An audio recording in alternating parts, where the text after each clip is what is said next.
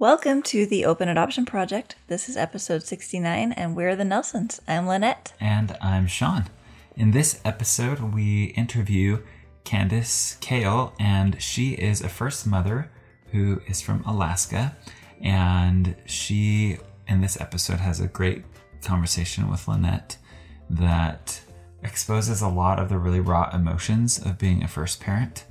And uh, I really enjoyed listening to her perspective and point of view. And I think toward the end of the episode, she points this out. And I think it's something that we've really tried to do in this sphere, but we love highlighting different aspects of the adoption constellation. And I'm glad that we get to add Candace's voice to this episode and to um, our perspectives. Yeah, this is a really raw and emotional discussion and conversation.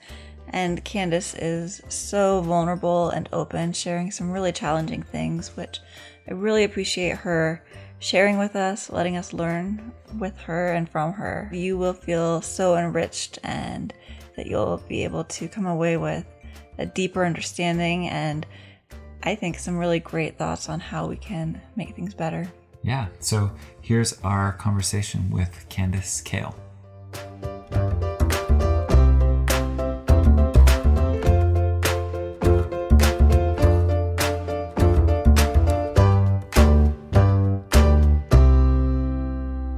We are here on the podcast with Candace. Candace, thank you so much for joining us. Thank you for having me. To start off, can you tell us a bit about who you are? Yes. Uh, so my name is Candace Cahill. I currently live in Denali, Alaska. So very remote Alaska. I'm originally from Minnesota. And uh, I work as a national park ranger in the summer months. Uh, in the winter, I'm an artist and I do everything from writing, music, silversmithing. Um, I it's it's really my passion is art, um, and uh, the national park just allows me to do my art in the winter. So, yeah. Oh, that's neat. It's beautiful up in Alaska. We've been planning a trip and I hope we can make it to Denali. It looks oh, amazing. It is amazing. Oh, and I should also say I am married, um, been married for over 25 years now. Um, and uh, no no other children. Yeah. Mm-hmm. Yeah. All right. So can we go ahead and jump in and just hear your adoption story, whatever you'd like to share? Absolutely. Uh, so I got pregnant when I was 20 um, and ended up uh, giving birth at, at 21.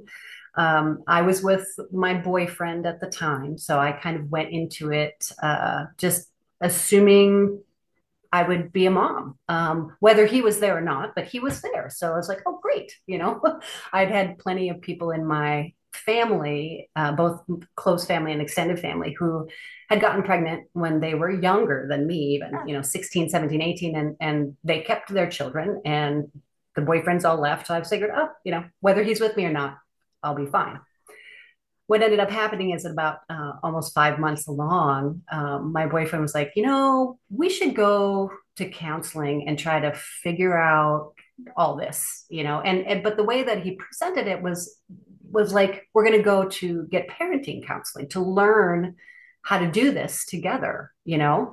Not that we were going to get married or anything but we were just going to figure it out that's that was what i understood. Um, but when we got there it was actually an adoption agency. And i felt tricked mm-hmm. um, and but at the same time the the person that we ended up seeing um, was wonderful. And she was her immediately i felt comfortable with her. She was kind. She was compassionate. Um, and really ended up filling a mother role for me which i didn't really have right? Um, so so i ended up continuing to see her even though we ended up my boyfriend and i ended up breaking up i continued to see her because what she presented was we're going to do some counseling that will let you um, uh, like uh, decision making counseling. So okay. we're going to go through some things about what parenting would look like and and and just get a sense right? Which was great right? Um, so you know going through budgeting um, figuring out you know how would you get to work? How you know where would i live? I mean all of those things and it was very helpful but at the same time, um, part of the the process was learning the way that they presented it was we're going to go through your family history and take a look at at you know what your family has been like.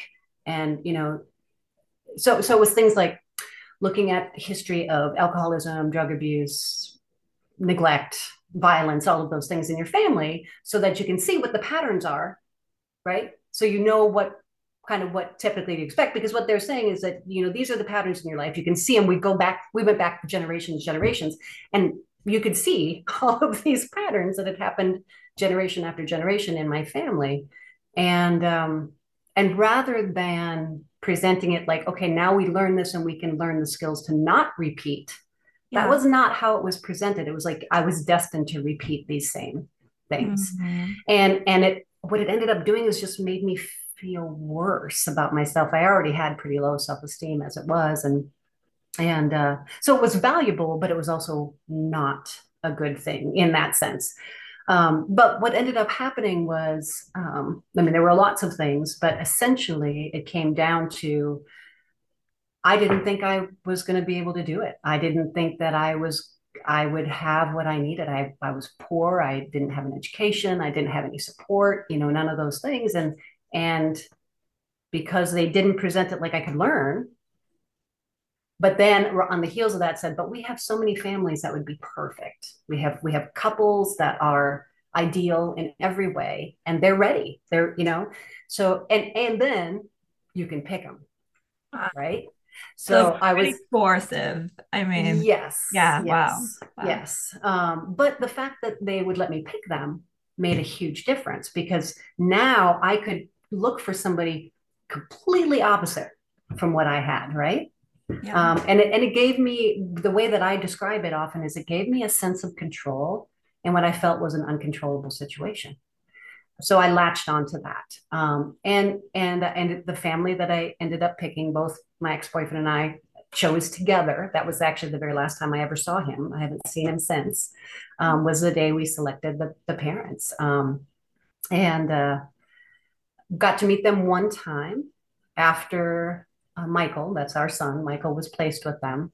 Um, and then would get updates once a year. So that was another thing, like that they would give me letters and pictures once a year to let me know that he was okay. I couldn't, I couldn't contact them person. I had to go through the agency, but it was like, okay, the, I've given them all the list of things that I want and then they will keep me updated and I will know that he's okay. Right. So that was really important that those updates were going to be coming. And that was every year, that was the thing that I looked forward to is being able to get those updates on his birthday. Um, but then they stopped. And um, when he was eight, and I, you know, actually they they came late on when he was six, and I went called the agency and was like, you know, you need to check in. And, and they did. So I got a couple of months late. And then the next one also came late. And when he was eight, I, I went to the agency, I went there in person. I'm like, you guys need to figure this out. And they're like, oh, no, no, no, you signed away your rights long ago. And this is not, it's not a legal, legally binding thing. So we can't do anything. Um, and I was devastated because I, I, had no recourse whatsoever. Um, so fast forward to two days before his 18th birthday, we got a letter in the mail through the agency from the adoptive family. And that was when we discovered that his adoptive mom had passed away when he was 10. Um, and that was a big reason why communication had ended. She had been very ill for many years. And, um, but the connection was remade. So we reunited in over the phone. We talked over the phone. Um, did intermittent texting and, and emails for a couple of years, and then he asked to meet me in person. So we went down to Minnesota and met him. Uh, had one beautiful day together, uh, and then again went back to kind of intermittent contact. I gave him all the control for contact because I was advised that that was what you need to do. Um, and um, but then he passed away in his sleep before we had ever had a chance to meet again. Um, so I feel like in terms of my story when it comes to adoption and relinquishment is I had really blocked it all out after the adoption because I couldn't deal with the grief. Losing him a second time brought all of that back on top of the new grief. So it's been almost 10 years now since he passed away. And I just now finally feel like I'm coming out of it. Yeah. So hard. Wow. Can we go back a little bit? Absolutely So when you went to the adoption agency for the counseling, you were not thinking adoption at all. You were planning on parenting. And they essentially talked you out of that.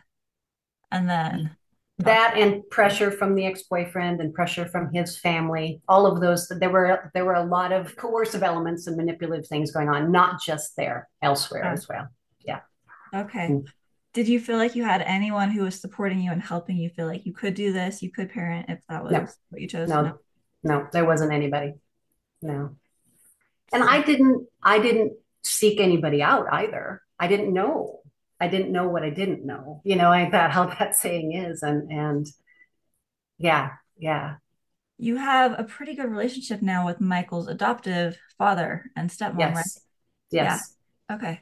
I do. We have a beautiful relationship, and um, you know, he he was when I was choosing. Um, his letter was what made me choose them. The agency was gatekeepers, so they were they gave me who they thought I should have. So they gave me four files essentially, and and but I read through them all. But his letter was the only one that was handwritten, um, and it, that made a difference to me as a writer, as someone who who likes it's more personal, it's more intimate, and um, uh, so he was a big reason why I chose them because he was very in touch with his emotions, his ability to communicate, to talk about them. That it wasn't, you know, when we met in person, you know, we both cried or we all cried, and he wasn't ashamed of it. You know, and his his the older son John, who's also adopted, came to that meeting. Um, Michael did not come because we figured it would be too hard, um, but John came. John was four, and one of the most significant memories from that day is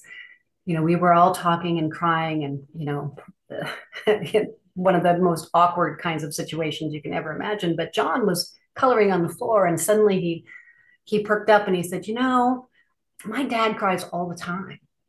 And they're tears of joy, is what he says. And and I'm just like, wow, okay, that's it was just very impactful for me. Um, so when when Michael died, um, and we got the call from David, you know, he was immediately like, Yeah, you need to be here, you know, because I was like, I have to come. And he's like, Yes, you need to be here. And when I got there, him and everybody else in the family completely open arms for us. Um, and being there and, and every person that we met um, that they introduced us to, uh, I was introduced as his mom, as Michael's mom. And I had never experienced that. Um, and it was a profound shift for me. Um, you know, claiming that part of my identity too late. A hard, beautiful, so many emotions as I hear you talk. It's Yeah. And and like with David and and the family, you know, writing my book, you know, when I told them that I was going to I wanted to write my story, completely supportive in every single way. Gave I gave them the opportunity, would you want me to change names or hide identity? They're like, absolutely not. Um, you know, so just completely in in my corner. Um, the family, they had a group of like 15 that came up to Alaska a few years ago and spent spent some time up here and and we've spent, you know, weekends at each other's homes and you know, for us it's or at least for me, David and the whole family contain everything that remains of Michael. They have everything that that's left. Um, they're my connection. Uh, and I and I'm pretty sure when I show up at their door and sit at their table, they see Michael. He looked just like me, you know. So it's it's our connection, and Michael brought us together, and it's will keep us together. Yeah, beautiful. Wow. Um, I don't think we've talked about your book yet. You mentioned it just a moment ago, so I thought maybe we could have you talk about. Sure. That, yeah. Um, so the book is titled "Goodbye Again," and um, and it's really just my my story of Michael in my life. So it actually begins the first day essentially that we go to that the, to the counselor um, and to takes me through all the way through his life and and just dealing with how did I come to that decision? How did I get there? Um, it because it wasn't just you know in terms of the agency when I talk about some of the coercion and manipulation there, yes, that was there, but it was also my choice. I did make this choice. How did I make that choice? Right? How does someone choose to relinquish their rights over their child. Um, it's a really difficult uh, thing to try to explain to people. So the best way for me to do it was to write it as if the reader is in my shoes. Um, so it goes to that. It goes through dealing with, you know, the reading the the updates and looking at the pictures, and then they're suddenly being gone. And how do you now? How do I now survive that? Um, you know, but each of these stages of having Michael in my life, having him taken away, bringing him back, having him taken away, you know, that ebb and flow and how I survived it because it it hasn't been easy. It's really the hardest thing I've ever done in my whole life. Um, and then, you know, it's the, the book itself is about child loss, all types of child loss. It's about motherhood, how we define motherhood, um, how motherhood showed up in my life, and and there are many people that I've talked to that have read the books. They say we connect to so many parts of that. You know, my relationship with my mother, my relationship with Michael's mother, my, you know, all of those things, right? Um, but in the end, probably the the biggest thing the book is really about is how two things can be true at one time. That placing Michael for adoption was the hardest thing I ever did, hardest decision I ever made. Um, I have regrets about it, but it was also a wise choice at the time because I don't know that I would have survived it. I don't know that he would have survived it. Um, you know, Michael's death, he, it's like tragic. It's absolutely tragic.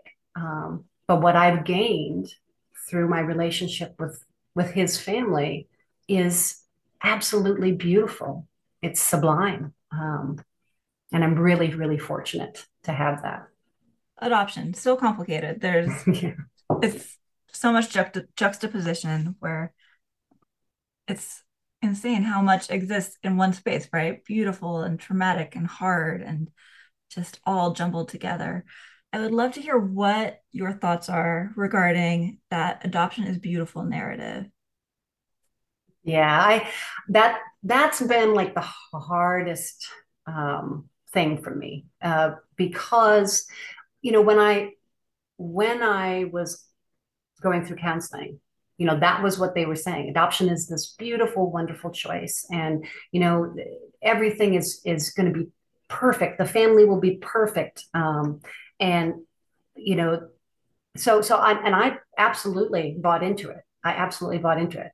Be- because you know coming from you know the poverty and the, the abusive background that i came from because i had a lot of bad things in my my childhood um they yeah that that looked perfect. It looked like the perfect solution right? And but what when all was said and done the the grief i felt the sorrow i felt um I didn't feel acknowledged in that at all. I didn't feel like I could talk about it to anybody. Um, you know, if if if somebody found out that that I had, you know, relinquished or placed, you know, I mean, language and terminology is really important, right? and one of the ways they turn it into this beautiful and wonderful thing is I placed my baby for adoption, right? I didn't give him away, I didn't relinquish him, I placed him, right? Um, and that's a very specific tool that's used to coerce people, in my opinion. But, you know, that if I said something, the fact that somebody would say, Oh, that's so brave and you're so strong and, and so selfless and all these things, I didn't feel any of those things. Right. So there was this cognitive dissonance that was going on, and I didn't know how to deal with that, and I wasn't given the tools to. So it was, yeah, that that is such a difficult thing. Um, how, how do I basically it prevented me from talking about it because yeah. I didn't feel that it was beautiful. Right? Yeah, that makes sense. Yeah. Did you get any kind of counseling after placement after Michael was born? So so the agency offered um, some counseling for the first year. Okay. Um, I didn't really take them up on it. Um, and then it all just vanished basically. It wasn't offered after that. Wow. No, no. And and I I imagine had I gone to them and asked, they might have, but I didn't know to ask. I didn't, yeah. you know. And again, I was really focusing on disassociating from it. I, I didn't oh. I didn't want to deal with it.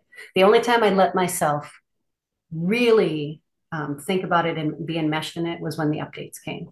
Yeah. Yeah. So, how do you feel like others could be more supportive of these first parents and maybe even help before these kinds of situations arise? Yeah, I think, you know, I think what's really, really important is we need to be, uh, well, we pretty much need to try to prevent them from becoming first parents. Yeah. You know, we need to give them those uh, resources, um, information, and the support. Um, you know, there's current research being done, and there's a book being written by Gretchen Sisson that's going to be talking about how the majority of first mothers come to it not really out of choice, but because they feel backed into a corner because they don't have support, they don't have finances, um, they have other children that they they already can't take care of. I mean, all of these things that, but they're choosing a permanent solution to really a temporary problem. Yeah. And yeah. And I think that we, you know, we could be spending a lot more time, effort, and and financial resources to helping um, young pregnant people earlier on in their situation and giving them the, the resources and education. The other thing too that was really lacking was, and it, because it wasn't really known back in my day, um, but what was lacking was the recognition that adoption, that severance of the child from the mother is a lifelong trauma. Yeah. And it's and and even though infants are pre-verbal, they are traumatized um, and it lasts their whole life, right? Um, if I had known that, there's no way. There's absolutely no way. Um, and that's where a lot of my regret and shame and guilt come from is what did I do? Um, because I was told again, it's beautiful and and they're a blank slate. You know, my son would be a blank slate. You know, get it, get them to the new family as soon as you can so that they can imprint on them and all of that. And and I believed it all you know and i think everybody did i mean i don't i actually don't think that like my counselor um, or really the agency necessarily itself they weren't doing these things to be cruel. They weren't they were they thought it was also the, the wise choice the smart thing to do right? Mm, because no, they did no, no. yeah. Yeah. Because they did and they didn't have the education that they needed to understand um, the the lifelong impact that this will have. So yeah so if we can if we can do more both about educating people about the lifelong impact of relinquishment on the children and on the first families um, and uh, and just basically a lot of more support i think financial support. Yeah. I think those are both key. Thank you. Mm-hmm. How do you think your experiences with Michael and with relinquishing him, how do you think that led you to where you are today? Yeah, I think that that single decision um, at 21 years old has shaped everything that has come after. Um, probably the biggest uh, impact is I would have children.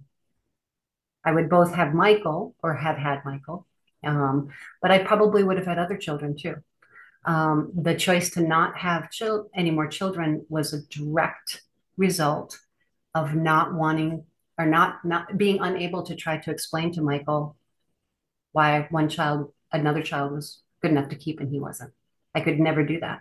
So yeah, I think that's the biggest thing. But everything else that has come after has been impacted by the fact that I am a first mother. Looking back, I know it's impossible to really know this, but how do you think having an open adoption from the start might have changed your experience? When I look back, um, and I, I have journals, I have a lot of things that I've used to, to really help me transport myself back to know what I was thinking and feeling at the time. When I look back, um, you know, the, getting the updates mm-hmm. was paramount to how I felt. Now, even though I was still dissociating and, and really not dealing with things very well, had those updates continued, I think I would be in a much better place. I would have been a much better place all the way through his childhood. Just knowing that he was okay, um, you know, having some communication between us would have been paramount because I still think that Michael, you know, his family were wonderful he, he had a wonderful family. He grew up in this amazing community with with a, an amazing extended family. I mean, he pretty much did have everything that I wanted him to have. Um, so, had I known it would have been a lot better. And I think that's, I think I can say that confidently as well because we have this great relationship now. Yeah. yeah. Yeah. I feel like your perspective is so unique and so valuable because you do have that relationship now where you didn't yeah. have before. But, and, and it's of course so hard to know what it would have been like if you could have had that while he was young as well and just yeah. throughout his life. Yeah, absolutely.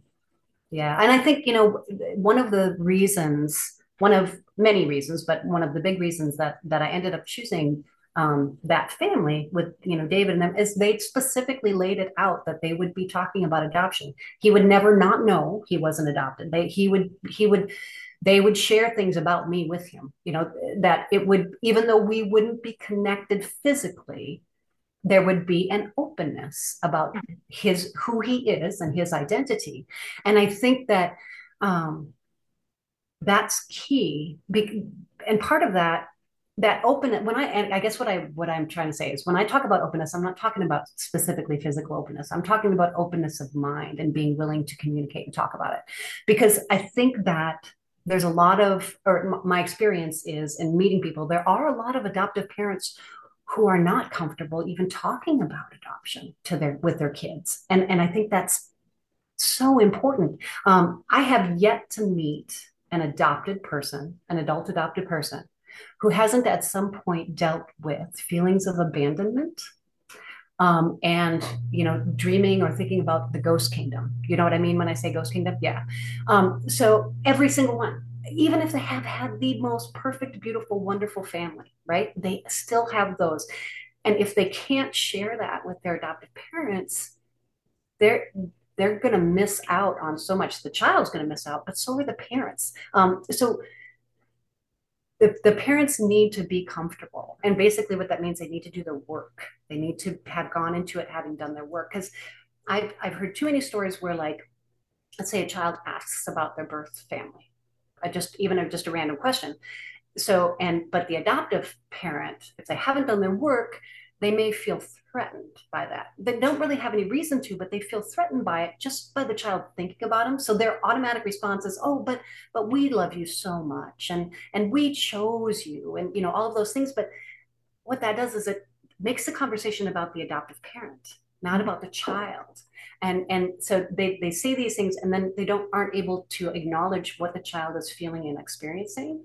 And and even though i think those responses are they're well meaning they're not meant to be mean or anything but it results in the child learning that the topic is off limits.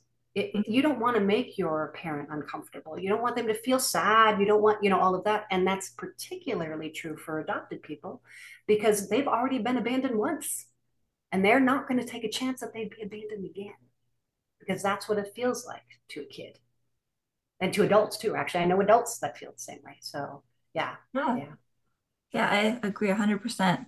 Yeah. It's very well said. So, just one more question kind of on this thread of open adoption relationships and that openness. Since forming this relationship with David, how has this kind of open adoption relationship affected your processing, your healing, or your trauma? Yeah, I I really don't think that I would be anywhere near as far along in my recovery yeah. um, without him. Um, you know, when after Michael died, uh, my husband Tom complete actually my I'll talk about Tom probably a little later, but but he's super like the most supportive person I could have ever asked for, right? Um, but in the months after Michael passed, I just felt so lost. I just didn't I didn't know how to to find help. And and you know like I was going online and I was trying to like I found compassionate friends which is for parents who have lost children. And and they had some good resources and and and I could read some things but it wasn't quite right right? Because I'd get into these groups like online or things and people are like well tell us about them and I didn't know anything so so suddenly now I'm grief stricken. So then I went to like first moms groups and that helped a little bit, but it still wasn't quite right. Well, I ended up coming to a place where I was like, you know what? There's one person who knows exactly how I feel, and that's David. He has had a double loss as well. He lost his wife and now he lost his child. I just happened to lose the same person twice. And we, I sent sent an email to him you know, it was probably, I think, two months after Michael died and, and just really was as vulnerable as I could be and just be like, I am lost. I am flailing. I don't know what to do. And he wrote right back and he says, I am exactly in the same place. And that was really when things blossomed. And we just back and forth, emails, back and forth, back and forth, and just really giving each other the opportunity to vent, to express, to be sad, to not have to explain to anybody. Um, and we really just bloomed and blossomed after that. But yeah, I really believe that had David not been open to that communication, I wouldn't be where I am right now, for sure. That vulnerability, that's really yeah. Good. Yeah. And and his again the openness that he had. So like that I want to share this this little story. When we when I went and met Michael for the first time, that one day that we had together, it was uh, Michael and I and his dad David and my husband Tom, and we spent the whole day together. And then we ended up going out to a restaurant, and we're sitting at this little restaurant, and and and people are walking by and saying hi, right? And and a person stop and be like, "Hi, David, how are you?" You know, and Michael's there, and they're talking, and David immediately turns to me and introduces, "Oh, this is Michael's mom," like right away, that very first meeting, and I just about fell out of my chair because I'd never been so open, and he just automatically was, um, and that has been the case from day one, and it has really made all the difference. That's beautiful. Yeah, yeah. So there's a lot of unethical and questionable practices in adoption. I feel like we've talked about a fair amount. Yeah. What do you wish that potential adoptive parents would think about or know before considering adoption in light of those practices? I, you know, I think that the most important thing, and it, and it, I'm hoping it's becoming more common, but they need to realize that although adoption can be beautiful, it begins with trauma. It mm-hmm. begins by severing a child from their their family, right? Um, the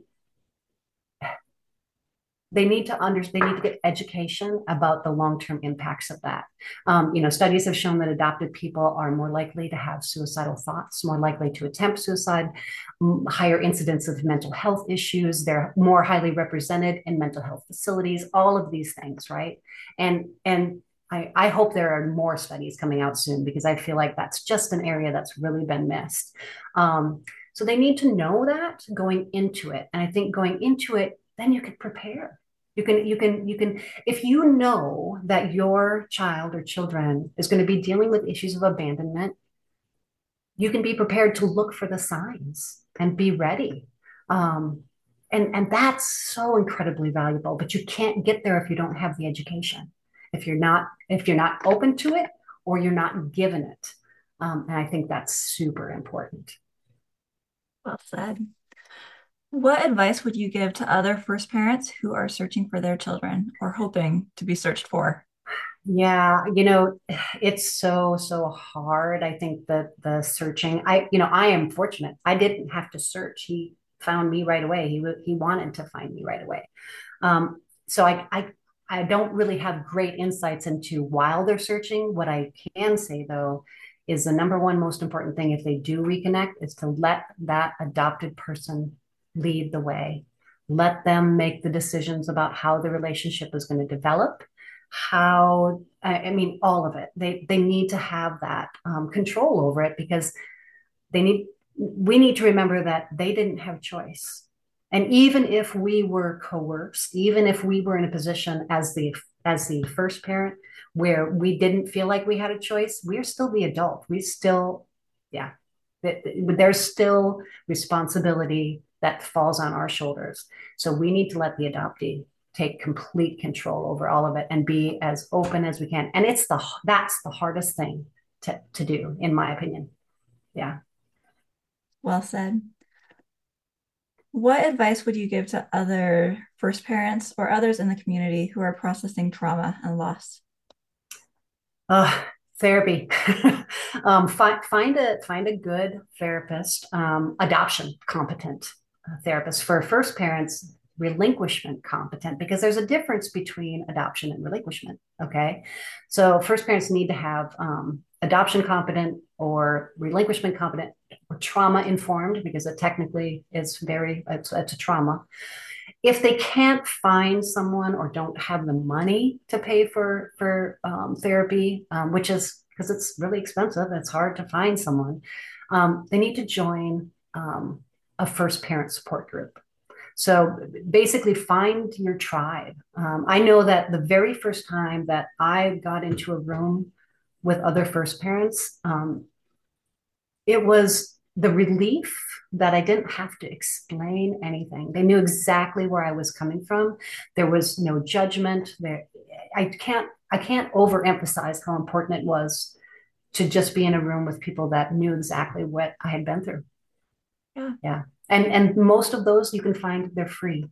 You can find them online now. You can find you know in, the in-person and online. And uh, yeah there's there's great great um, groups out there right now for support. Thank you. Yeah great advice. And then you've also talked about your husband a bit. I would love to hear more yeah. about how he has supported you. So so i first of all am super lucky to have um, such a great spouse. Um, so tom and i have known each other since we were kids um, we knew each other, you know, in high school. Uh, we were just friends back then. We didn't get together as a couple until we were 27. But he knew me when I was pregnant. And actually, he's the only person who felt my tummy when I was about outside of family because I was pretty much alone. um, but he he saw me when I was eight months pregnant. When he came over and visited, um, we hadn't seen each other in over a year. He was shocked that I was pregnant. Um, and but he came over and he sat with me and I, I basically filled him in on what was happening and and what I was going to do. And and he held my hand and just let me cry and didn't judge me didn't demand anything didn't try to make it better didn't try to fix it. Um, and then when we got together it was six years after michael was born. You know he already knew the history which was helpful but I remember the first Michael's first birthday when we were together. I about two weeks ahead of time, I said, um, "Michael's birthday is coming up, and it's going to be hard. It's always hard, and I just need you to know that it's I'm not going to be very present, essentially." And he turned to me. It's like, "Oh, what should we do to celebrate?" And I'm like, I don't celebrate this. This is not a celebratory thing. He's like, Yes, it is. You gave birth. You have a son. It's his birthday. And he, so he took me out to dinner. And from that initial moment, first of all, he tried to form it in a way that I could find some beauty in it for myself, that um, to try to find my sense of being, you know, I may not be a parent, but I'm still a mo- mother, right? And he tried to try to point that out to me. Um, but since then, every single birthday, anniversary, Christmas, Mother's Day, all those, Tom, about two weeks ahead of time, it's like, how are you doing? How's this year? What would you like to do this year? Do you need time alone? Do you need a hot bubble bath? Do you want to go out to dinner? You know, and just giving me the opportunity to think about it ahead of time helped me prepare and gave me permission to prepare. And so I think that's one of the number one things anybody who is supporting someone can do is be present. You don't have to try to fix it. And then just help the person find their own answers. Yeah. But he, yeah, Tom has been amazing. And when when Michael died, he was right by my side and and uh, has just supported me so so much. For the, anybody who reads the book, you you will get a very good sense of Tom. And I've I've had a couple of people, well, more than a couple. I've had a bunch of people that they'll write me and it's like Tom can't be that good. He can't be that nice. Can't you know? And I'm like, when it comes to Michael, he is. He has just been a stellar um, person. Sometimes he can be not a nice guy, and we certainly still fight. But when it comes to Michael, he is. Yeah, he's been the best support person I could have ever asked for. That is amazing. Yeah. Great advice too. I love that. So be present. Yeah. And help just be there to help as you work through. Yeah. Yeah. Bounce off ideas is a great way. Yeah. Mm-hmm. Thank you for sharing that. Um, do you have any other thoughts on ways that others can support first parents or others through traumas and struggles? Uh, you know, I think that th- there's what I've done is, I think, somewhat unconventional in that because, well, partly because I live in remote Alaska, I don't have access to, um, you know, in-person therapy. I don't, you know, a lot of those things, and and Zoom therapist is fairly new, right? Um, so I really used a, a, lot of more unconventional ways um, and learning to do things on my own. Yeah, I I wish I had better things to offer. I think that was great advice. All right. What do you feel like some of the biggest challenges the adoption community faces are? Okay, challenges. Uh, so I think that it's actually hard to narrow down. I for me, but there's but there are that yeah, there's a lot of things that that are that come up for me. Um, I think some of the biggest ones. Um, I was trying to narrow it down because you gave me the question ahead of time. I think ethics, money, and secrecy. Um, so, in talking about those things, um, when it comes to ethics, and this is specifically when we're talking about first parents. So, I think there needs to be a requirement for comprehensive education regarding the impact of relinquishment on the relinquishing parents and the child. I think there needs to be a nationwide laws to prevent flying pregnant parents to adoption friendly states um, I think there needs to be implementation of a standard waiting period um, before parental rights can be terminated. I, am actually I'm horrified that in some states, um, people who have just given birth sign away their rights like 48 hours. I, it just no, that should not be allowed. Um, and then there's a whole bunch more, but those are kind of the real specific things there. Wow. Um, when it in terms of of as they pertain to adopted people, I think there needs to be legal recognition of their human rights and civil rights um, for all adult adopted people. I personally advocate for opening all government documents as they pertain to you know adoptees historical genetic legal identity all of that um, including an unaltered birth certificate so one of the things that happens in adoption in the us in order for the adoption to happen they lose their identity the person, you know, they, they, they that original birth certificate is sealed up and tucked away, never to be seen again, and a new, altered, and what some people just say false birth certificate is issued. Um, that's you know that's taking away somebody's identity, and I don't think that should be happening. Um, I think in general, of course, money is a huge problem. Adoption's a multi-billion dollar industry in the US. Um, I think we could make it a requirement that any information about fees paid or to be paid should be available to all parties ahead of time, including the birth family. You know, um, I think that needs, again, uh, transparency. There needs to be transparency. Yeah, absolutely. I think another big one is educating adoption professionals um, we need to implement balanced, trauma informed educational resources um, for people that are working um, in adoption. And it needs to happen at the collegiate level, like in social work programs, in psychology programs, but it also needs that it can be also implemented through continuing education for people that are already out in the field. Um, and then, probably the number one most important thing we need to listen to adopted people. Um, their lived experiences should be guiding everything that we're doing to create change in adoption. Yeah. That was incredibly well said. Oh my goodness. Thank you.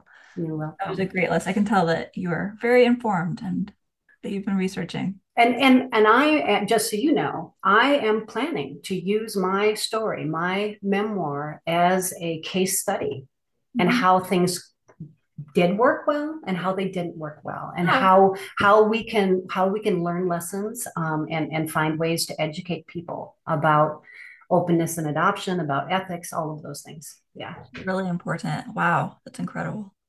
That was fantastic. I don't even feel like asking any follow-up questions. That was so good. All right. Do you feel like you want to talk at all about how perceptions have shifted over time?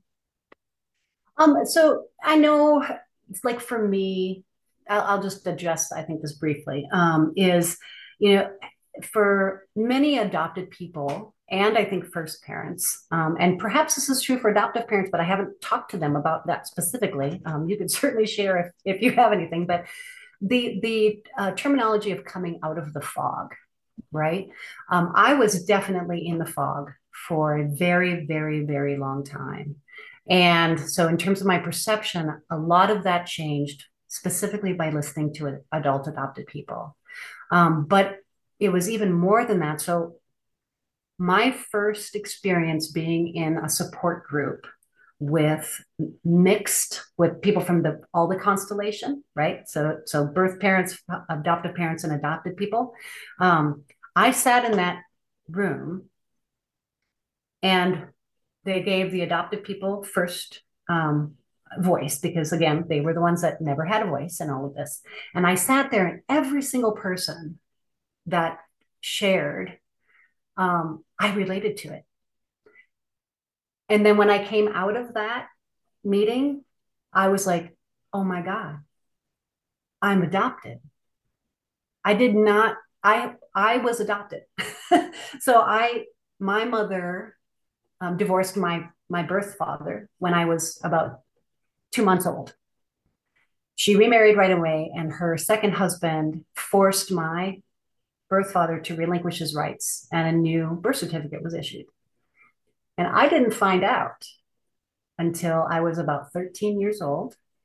Now, when I found out, I was happy because my stepfather or my dad, who I knew of as my dad, had sexually abused me.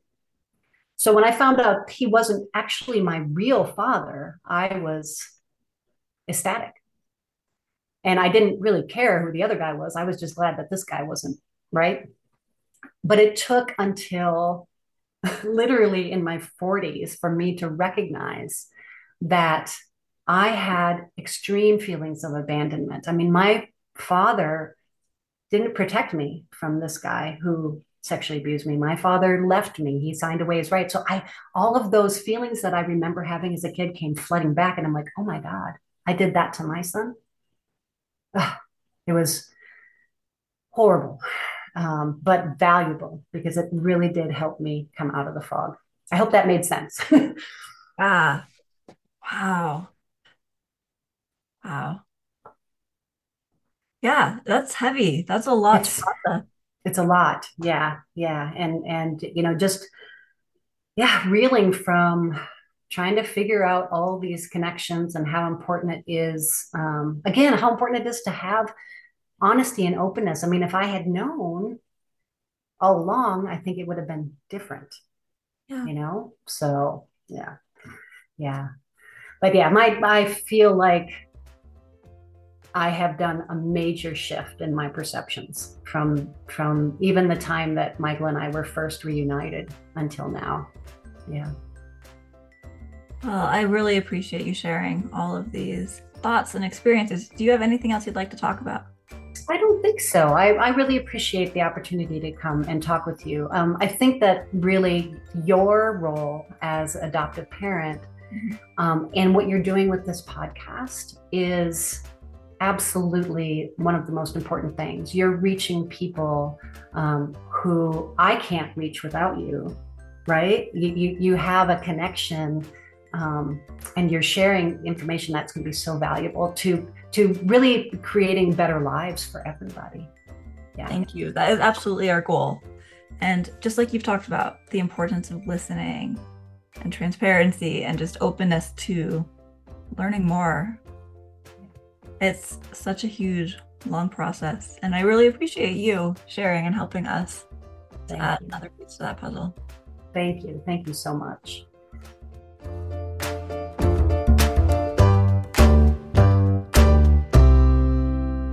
Wow, what a great conversation with Candace. Candace, we're so grateful for you in sharing your story with us and especially helping us see from a different perspective. I, I learned a lot as I I listened to your conversation. It was great.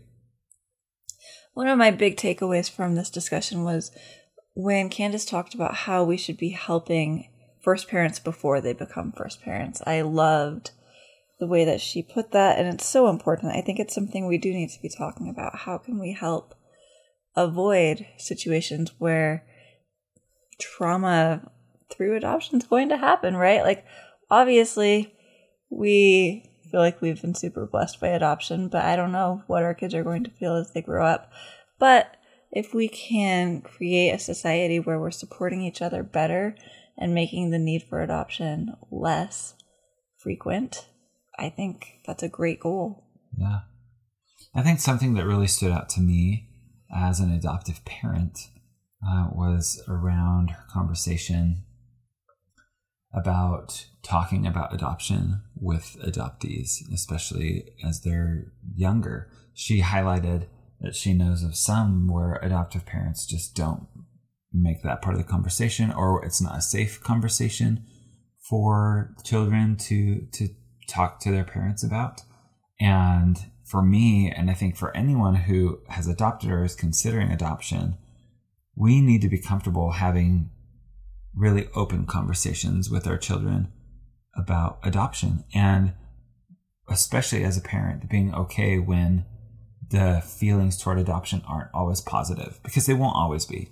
And we need to be okay having those conversations and being able to kind of check our ego at the door and help our kids have conversations that they need to have so that they feel whole and heard and can question things. Yeah, I love that. Creating that safety. I think she said psychological safety, which is one of my favorite terms anyway. But yeah, we want to create that safe space, that psychological safety where our kids feel like they can really open up and share what they're feeling. We want that to be a safe thing for all adoptees. Yeah, I have so many good takeaways that I'm walking with with from this episode, and I'm just really grateful to Candace. Me too. I also did think it was so beautiful how she and Michael's adoptive father built this really beautiful relationship after tragedy and through so much grief. But I did really think that was so poignant that they both had this tether to one another where they were able to fill some of that void. Obviously, not like really feel it, but to help and to grieve together. I thought that was so beautiful. Yeah, and I think it just highlights the importance of connection in the adoption world and the adoption space. I agree. And that yeah, we need each other in when, this community. Yeah, we need each other. We can process trauma and um, understand perspectives when we have each other. I think that's beautiful. Thanks so much again to Candace for sharing her story with us, and thanks to each of you for listening to the Open Adoption Project. We'll be back in your feed in two weeks.